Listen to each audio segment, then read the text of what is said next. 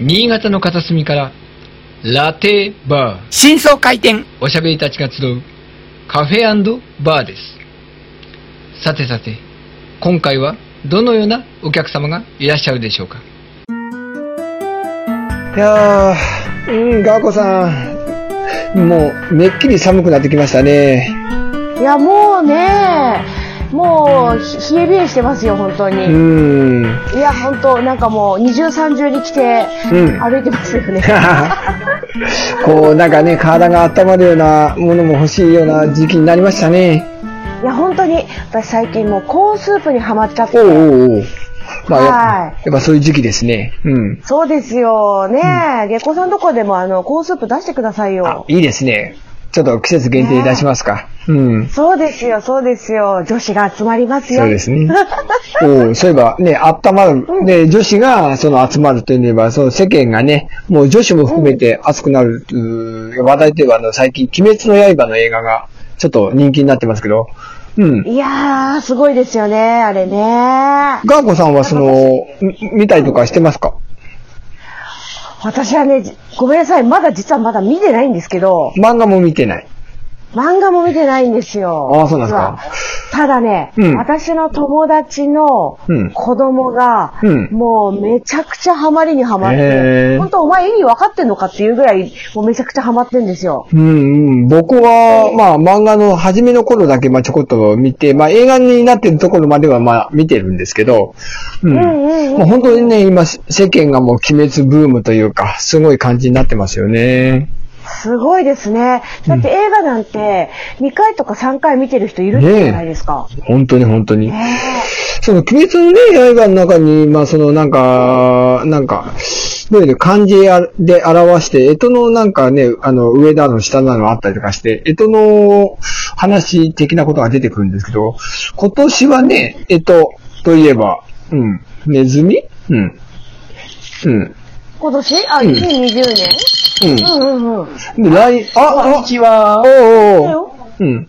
どうもなんか、江戸の話が聞こえたので入ってみたああ、んですけはいはどもい。。今、あのね、久しぶりじゃないですうんどうもどうもか。どうも、安安倍倍先生。でございます。安倍先生。いやー、ちょうどおね今年の干支がネズミで、来年は牛か、みたいな話をちょっとししてたとこだったんですけど、干支、干支の話でなんか、あの、あのあるんですか？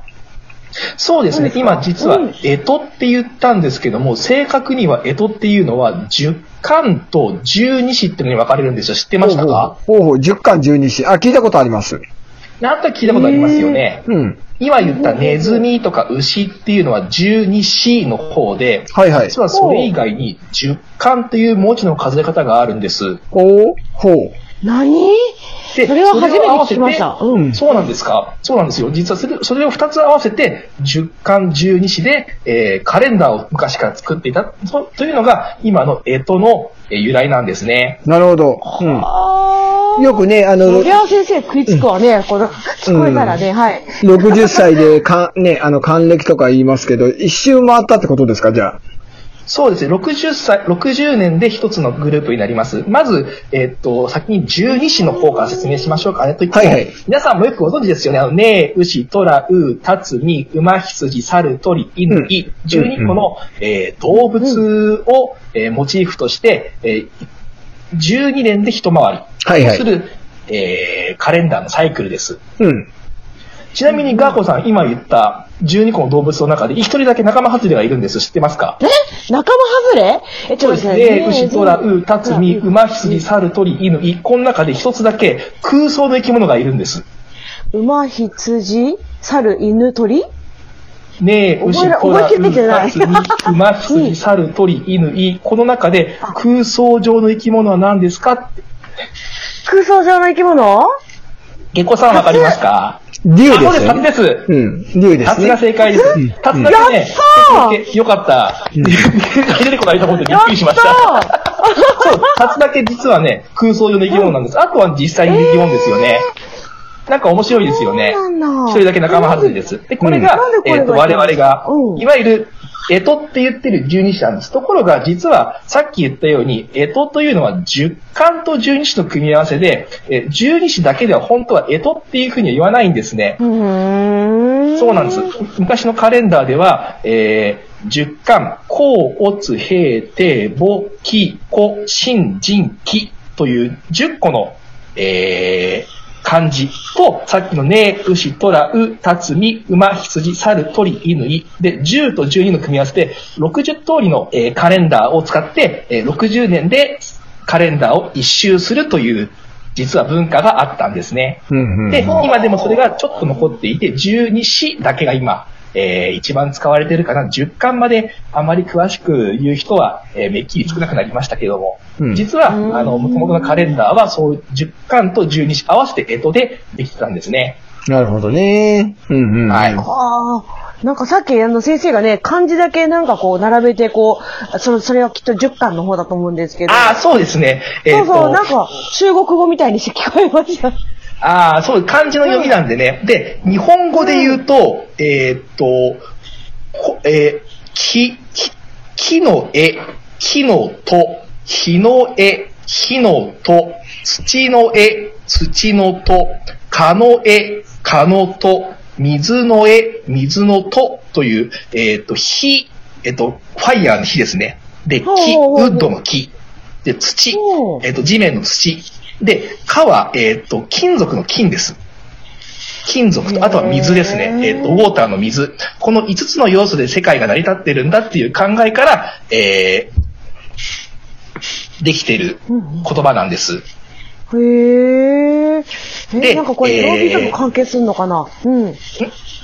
曜日？で、よ曜日とか関係するのかなと思って。あ今ちょっ、とえっ、と、曜日もそうですけど、もともとその、えー、世界の要素からできているものなんですけども、それとはちょっとまた別なところですね、五行というやつは。また別なんですけれども、うんうん。昔の、えっ、と、陰陽師って言われている、その占いとかね、天文学が得意な人たちが、世界はこういう風にできてるんじゃないかっていうのを考えたときにできたのがその五行思考ってやつで、えっ、と、木、えっ、と、世の中のものは木と火と土と金属と水でできている。そういう風な話から、えーこの、で、あとは、えっ、と、木の絵っていうのは、絵っていうのはお兄さんって意味です。で、木のと、とっていうのは弟って意味です。で、お兄さんが、えっ、と、明るい方、プラスのいエネルギー。えっ、と、とってのは弟の方でマイナスのエネルギー、プラスとマイナス。その、えっ、と、木火、土、金、水の5つの要素と、えっ、と、プラスとマイナス、陰陽、この2つを合わせて10巻。これで世界が成り立ってるんだっていう、そういう思想からできてたんです、実は。なるほどね。うんちょっというんあーパッと言われても難しいですよね。でもまあ、あのーこの、火、えー木、火、土、えー金、水と、お兄さんと弟、陰陽、二つを合わせて10巻。そしてさっきの12個の、えーと動物、十二ね、牛、虎、う、たつみ、馬、羊、猿、鳥、犬、い。これを合わせてカレンダーを作ったっていうのが昔のそのいわゆる数学者とか天文学者のお仕事だったんですね。なるほど。ああ、数字一個も出てこないのにね。ねすごいですよね。だから、漢字で数字にしてたんです、実は。うん。なるほどね。よくね、あの、僕、昔、あの、漫画日本昔話っていう、まあ、アニメ、えーみ見てたんですけど、あの、干支の方がどうやってできたかっていうので、動物がね、神様、お前らあの、ちょっと、競争しろって言って、順番についた順で干支が決まったって話をよく見てああ、たんですけど。そうですね。うんうん。あの、猫が寝坊したってやつですね。そう猫が入ってないやつですね。あら、かわいい。なんかね、あの、ネズミが猫にあの、実は明日だよとか言って、嘘を伝えて、あの、猫がそれを信じちゃったんで、一日寝坊してもう終わったよって言われたんで、うぎゃーって言って、猫はネズミを目の敵にしてるというオチなんですけど。そうですねそ。そういうお話ありましたね。みんなで、えっ、と、レースをして、で、ネズミは頭がいいから牛の背中に乗ってずっと行ってたんですよね。うん。で、最後ちょこっと前に出てゴールしてしまった。だからネズミが、一番小さいネズミが先頭になってるんだ。うん。面白い話ですよねそうそう。あの、猿と犬は、あの、あの、すごい仲良かって手繋いで行ったんだけど、もうゴールが見えてきたら、どっちが先に行くかっていうので喧嘩になっちゃって、そそれで、それからもう、猿と犬はもう、お前、お前のせいで遅れたみたいな感じになって、あの、犬猿の中っていうのができたっていう。ね、けんそうですよね。だからそういうリアルな動物の中でさっき言った一個だけ竜が入ってるのはちょっと面白いなって思いますよね。ねえ。うんうんなんか普段ある動物なのにその中に混ざってるから、あ、実際いるのかなってちょっとやっぱり思わせる、うんなんか、お話の妙がありますよね。ねえ。で、やっぱこの中に羊っていうのがあるってことは、まあ日本にあんま羊いないじゃないですか。やっぱ中国の方なんですかいまね。うん。中国やっぱヨーロッパの方からね、来たのは、うんあの、うん文化が大きいのかなっていう思います。あヨヨーロッパというか大陸の文化ですよね。うんうんうんそういうのは多いのかなっていうふうに思いますよね。まあ虎もね、あまり日本にま、えー日本にいないかそうそうそう絶対いないからね。東南アジアの方ですもんね。うん。やっぱり、その大陸文化っていうのが見えますよね。日本にそうそうそうそうと。まあ、竜はいないのは当たり前ですけど、たうん確かに羊や虎はいませんもんね。うんうんうん。うーん。なるほどね。それを未だに日本ではずっと使ってると。うん。そうです、そうです。で、と、いわゆる東アジア、東南アジア圏でもこういうのは、あの、干支っていうのは使われていて、うん例えば、えーっと、どこだったっけな 忘れちゃった。えー、うん出てこない。タイとか？シンガポールとか？ベトナムか。あ、ベトナム。例えば、うんあの、竜年の人はエネルギーがあるからっつって、辰年の生まれが多いとか、そういう話だったりするんですよね。なるほど。うーん。ちなみに安倍先生安倍先生はな、あの、何年なんですか？私、ヘビ年生まれです。おおヘビ。はいはいはい。うん。ヘビのなんか逸話かなんかあるんですか？いや、あんまり、なかったか。面白い。それは面白かった。すいません、ヘビ年、ヘビ年生まれで得したことはないというのはなんかちょっとね、話はしたことはあるんですけどね。なるほどねよくなんかこう、ヘビ年生まれってみんな、あのー目つきが悪いとか、ずる賢いなんていう風に言われたけど、そんな学年みんなで同じ性格なわけねえじゃねえかなんて話はね、したことありましたけどね。なるほどね。オラ出張サルサダンス講師の嵐隆弘です。僕のサークルラテントルニージョでは本格サルサダンスから健康体操までいろんな教室を開催してます。ステージ上パフォーマンス、運動不足解消、リズム感向上から転倒防止の歩行術まで、ズボラな方こそドーンと来い無理せず笑顔で健康に。詳しくはラテントルニージョで検索してね。ボイストレーニングやってみませんか？新潟でボイストレーナー、司会、歌などの声の仕事をしています、グミ S です。歌が苦手な方、人前でお話しするお仕事の方や、日常生活で声が枯れやすいなど、声のお悩み解決します。正しい腹式呼吸で声帯を鍛えましょう。詳しくは、K-U-M-Y-E-S、グミー S で検索。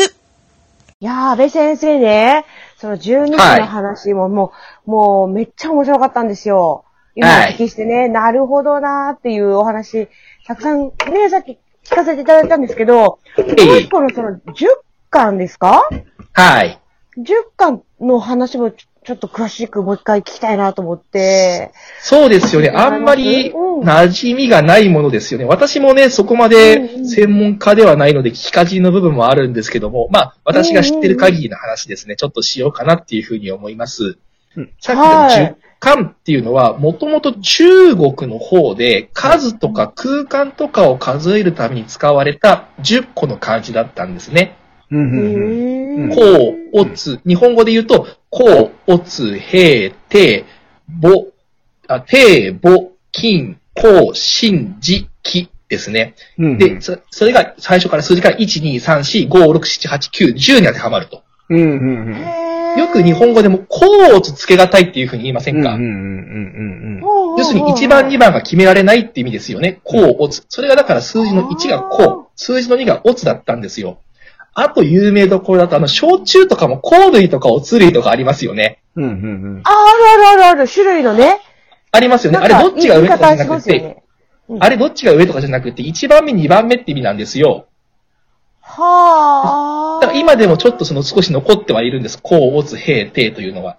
で、その最初は数字だけだったものが、日本に来てさっきの5行、世の中のものっていうのは5つの原子でできている。それプラス、プラスとマイナスの陽と陰でできているという考え方が合わさって、5×2 で10巻。えーっと、こうが、えーっと、木の絵、木のと、火の絵、火のと、土の絵、土のと、金、蚊の絵、蚊のと、水の絵、水のと、この10個で、えー、世の中が構成されてるんだっていう考え方が、と合わさったんですね。うんうんうんうんこの5行ってやつがですね、えーっと、なんと言ったらいいのかな、面白い、結構覚えやすく、覚え方としては、えーっと、木、火、土、金、水の順番で世の中が回ってるんだっていう風に覚えると分かりやすいです。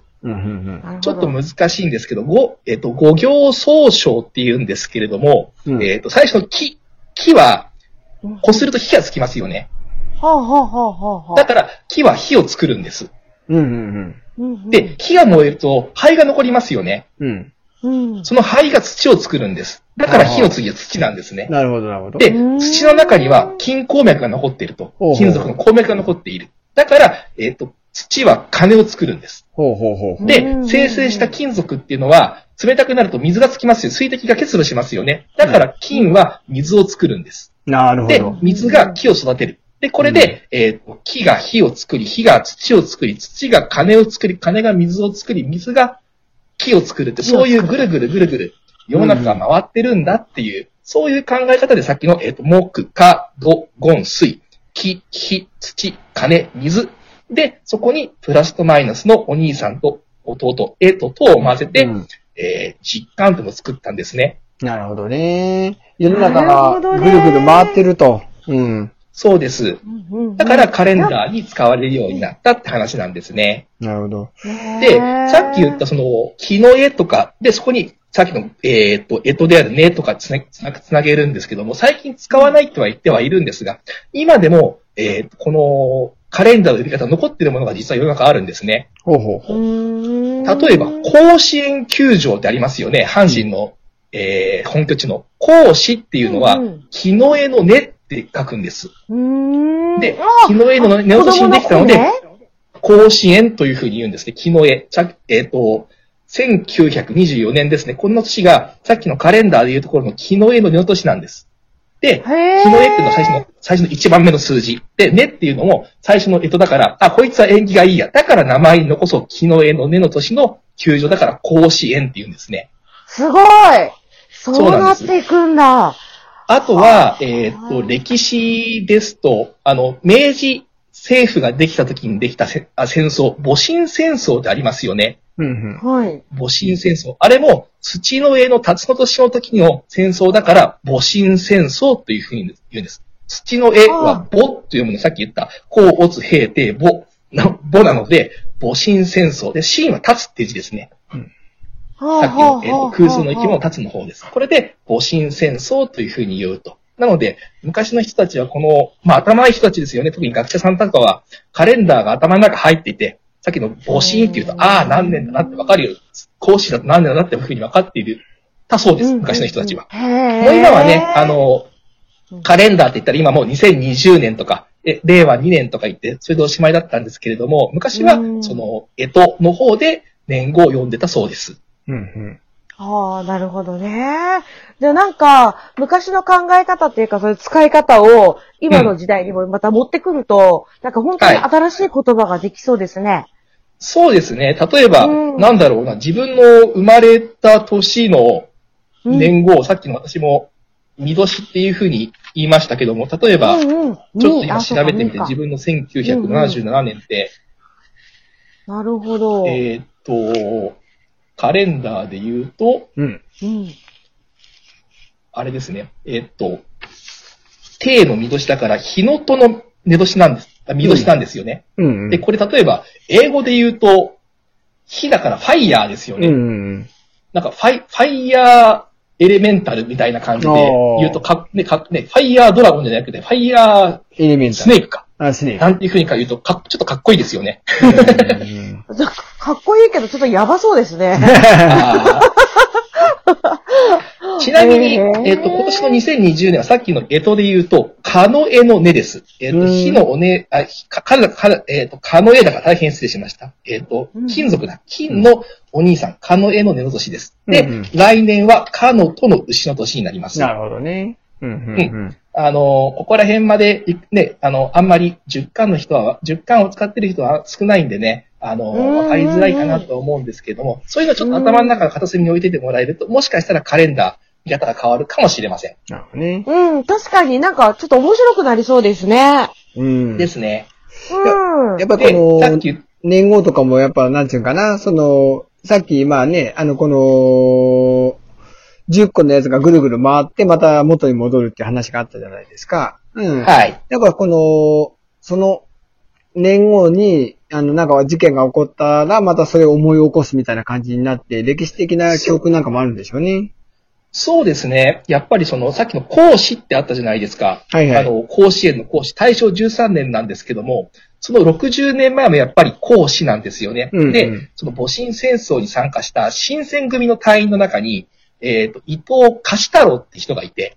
その人も講師って名前もついてます。へだからやっぱり60年、あ、大体そうすると甲子園球場ができた60年前に大体戊辰戦争があったんだなっていうふうに、うんね察することができますよね。うんうんうん。なるほどね。ちょうど60年って人生が人、人を区切りなんで、さっきの還暦ってやつですよね。うんうんなんか、そういう文化にが分かると、えー、歴史とかも分かりやすくなるのかなとはちょっと思いますね。なるほど。そうか。で、うんあとちょっと話忘れてましたけど、あの、鬼滅の刃。はいはいはいはいはい鬼滅の刃の鬼殺隊の階級は、さっき言った10巻でランク付けされてたんですよね。はいはいはいはいはい。上、上から木のへと、木の、あ、木の絵、木のと、火の絵、火のと、土の絵、土のと、蚊の絵、蚊のと、水の絵、水のと。で、10番目の、え、新米大使は、水のとからスタートするよなんて話があったはずです、確か。はい。そうですね。そうですね。うんうんうん。なるほど。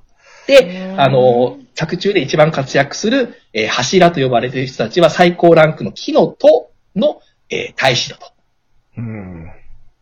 ですね。そんな感じで、えーは、あの、鬼滅の刃にも関係してくるんで、もしよかったらこの、えー実感ですね。あの、火、木、土、金、水の順番と、絵と覚えて、うんえー全部10個入れると、ちょっとかっこいいかもしれませんね。なるほどブームにね。乗ってですね。はい。いやー、勉強になりますね。本当に。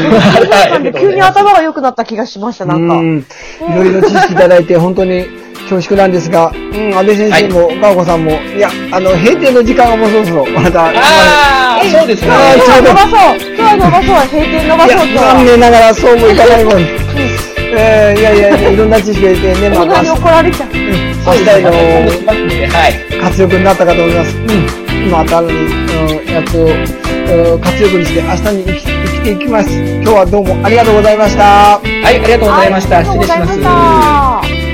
は YouTube や各種ポッドキャストアプリから視聴できます。ホームページはひらがなでラテ、ローマ字で BAR、ラテバー新潟で検索。